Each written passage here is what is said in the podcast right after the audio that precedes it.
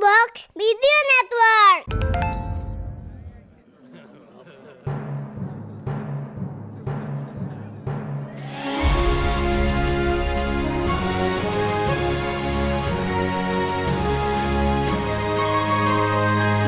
Perhatian, perhatian. Dongeng Paman Geri akan segera dimulai.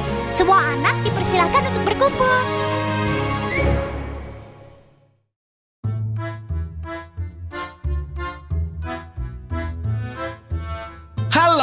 Selamat datang adik-adik teman ceritaku yang hebat-hebat, pinter-pinter. Kita sekarang ketemu kembali di Podcast Dongeng Paman Geri. Kok podcast Paman Geri? Podcast maksudnya ya. Jadi kali ini Paman Geri akan cerita tapi sebelumnya mau tanya dulu sama adik-adik. Coba kalau adik-adik pernah lihat nggak di rumah punya adik-adik sendiri itu ada sepatu berapa banyak ayo? Hmm, banyak.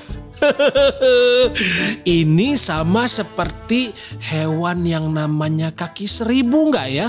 Waduh, Paman Giri jadi mikir nih.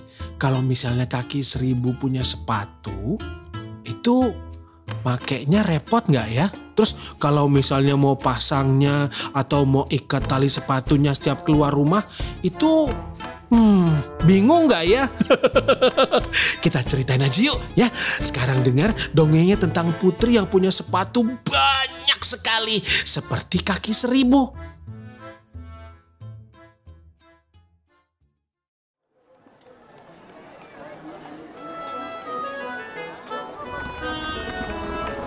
Wah, wah, lihat. Pagi-pagi begini di pasar udah ada kereta kencana yang lewat. Pasti di dalamnya itu adalah salah satu anggota keluarga kerajaan kan adik-adik ya. Wah, soalnya kereta kuda yang baru lewat itu nggak seperti kereta kuda yang biasa. Kereta itu besar. Terus kayunya berwarna coklat muda mengkilap. Uh, dan kusirnya juga memakai seragam yang bagus. Tapi, tapi siapa ya yang ke pasar pagi-pagi begini? Masa raja? Oh, oh, atau ratu ya? Mungkin ratu mau belanja bahan-bahan masakan untuk menu hari ini kan? Eh, tapi masa sih ratu belanja ke pasar sendiri? Hmm, dia kan punya banyak pengawal dan juga pelayan. Para warga yang berada di pasar pun menoleh dan memperhatikan kereta yang bagus itu. Mereka juga penasaran siapa keluarga kerajaan yang akan keluar dari kereta itu.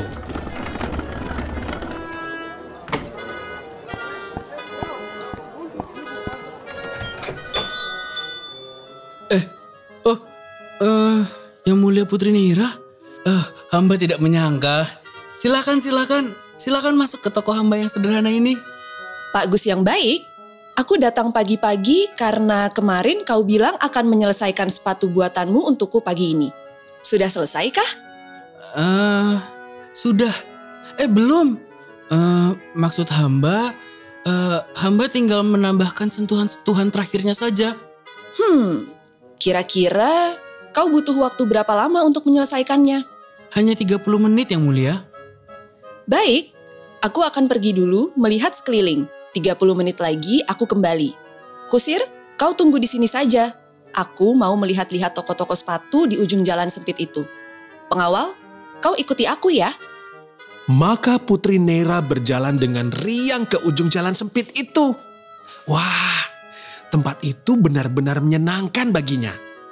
Sejauh mata memandang, cuma ada deretan sepatu dan sepatu dan uh sepatu. Putri Nera melihat sepatu-sepatu itu dengan mata berbinar-binar. Ia ingin membeli beberapa sepatu itu. Tapi ia ingat pesan sang ratu.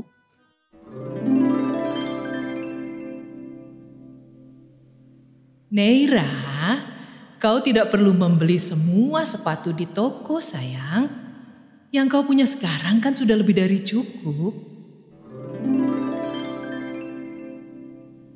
Maka Nera pun mengurungkan niatnya. Baru saja ia mau kembali ke toko Pak Gus, tiba-tiba ada suara yang memanggilnya. Tuan Putri, boleh ku semir sepatumu? Putri Nera kaget. Ia melihat ke bawah dan melihat seorang gadis seusianya memegang sikat dan semir. Wajahnya kok kusam dan bajunya uh lusuh. Tapi wajahnya ceria sekali. Putri Nera heran. Kenapa gadis itu harus menyemir sepatu? Bukankah gadis seusianya seharusnya bersekolah dan bermain saja? Gak perlu bekerja kan? Hmm, terima kasih. Tapi sepatuku baru disemir tadi pagi. Eh, kita belum berkenalan. Namaku Neira. Namamu siapa? Aku Mara Putri. Aku penyemir sepatu di pasar ini. Dalam sehari aku bisa menyemir sampai 15 sepatu loh. Aku kerja dengan cepat, tapi tetap bersih dan teliti. Wah, hebat sekali. Kau menyemir sepatu setiap hari di sini. Oh, atau paginya kau sekolah dulu baru siang sampai sore di pasar ini? Aku aku tidak sekolah, Putri. Sejak ibuku sakit-sakitan, aku harus mencari uang untuk ibu berobat dan juga untuk makan sehari-hari. Tapi aku nggak apa-apa, aku senang menyemir sepatu. Putri Nera tertegun. Ia tidak menyangka ada gadis seusianya yang harus bekerja keras untuk hidup. Mungkin karena Nera selama ini hidup di kalangan istana. Jadi ia tidak menyadari kenyataan ini. Nera merasa kasihan pada Mara. Jadi ia mengeluarkan sekantung uang emas untuk Mara. Tapi apa kata Mara? Terima kasih Tuan Putri, tapi aku tidak bisa menerimanya. Maaf, aku hanya menerima uang hasil dari sepatu-sepatu yang kusemir. Wah, walaupun keadaannya tidak mudah, Mara tidak mau menerima uang begitu saja. Sang putri jadi kagum sekali pada anak perempuan yang ada di depannya ini. Tiba-tiba Putri Nera mendapat ide yang bagus sekali. Kalau begitu, bagaimana kalau kau menyemir sepatu-sepatuku di istana? Ada cukup banyak sepatu di sana. Kau mau? Mara setuju. Ia langsung ikut dengan Tuan Putri Nera ke istana. Sesampainya di sana, Putri Nera mengajak Mara ke sebuah ruangan besar yang berisi semua sepatu koleksi Putri Nera. Jumlahnya banyak sekali.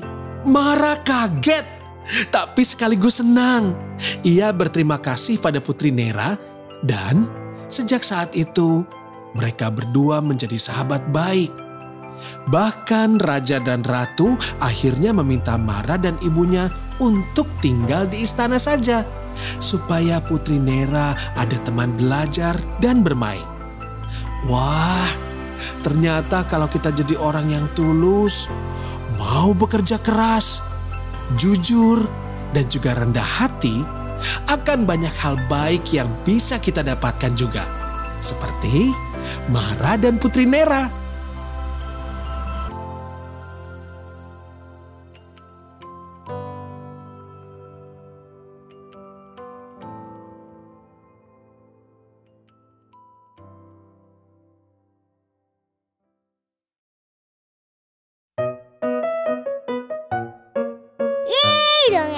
Selesai. Jumpa lagi di dongeng Paman Geri selanjutnya.